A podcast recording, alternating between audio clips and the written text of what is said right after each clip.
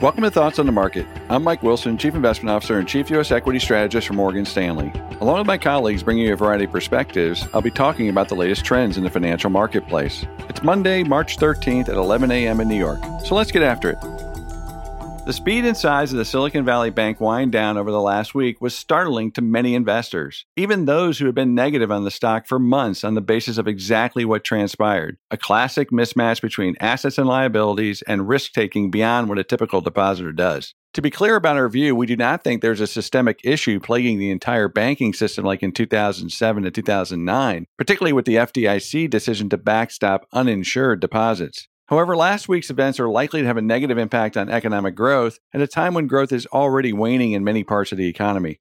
Rather than do a forensic autopsy on what happened at Silicon Valley and other banks, I will instead focus my comments on what it may mean for equity prices more broadly. First, I would remind listeners that Fed policy works with long and variable lags. Second, the pace of Fed tightening over the past year is unprecedented when one considers the Fed has also been engaged in aggressive quantitative tightening. Third, the focus on market based measures of financial conditions like stock and bond prices may have lulled both investors and the Fed itself into thinking policy tightening had not yet gone far enough. Meanwhile, more traditional measures like the yield curve have been flashing warnings for the past six months, closing last week near its lowest point of the cycle.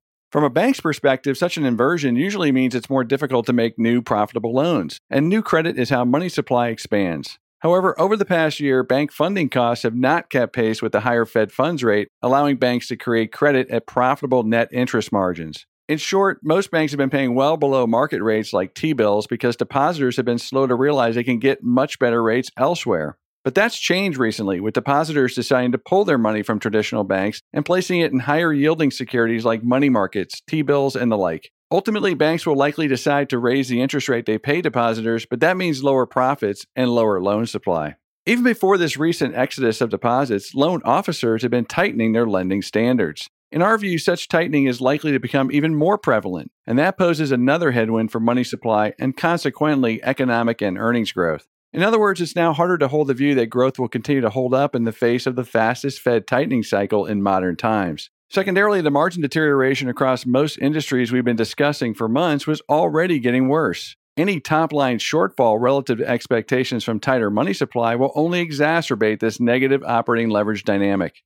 The bottom line is that Fed policy works with long and variable lags. Many of the key variables used by the Fed and investors to judge whether Fed policy changes are having their desired effect are backward looking. Things like employment and inflation metrics, Forward looking survey data like consumer and corporate confidence are often better at telling us what to expect rather than what's currently happening. On that score, the picture is pessimistic about where growth is likely headed, especially for earnings. Rather than a random or idiosyncratic shock, we view last week's events as just one more supporting factor for our negative earnings growth outlook. In short, Fed policy is starting to bite, and it's unlikely to reverse even if the Fed were to pause its rate hikes or quantitative tightening. Instead, we think the die is likely cast for further earnings disappointments relative to consensus and company expectations, which means lower equity prices before this bear market is over.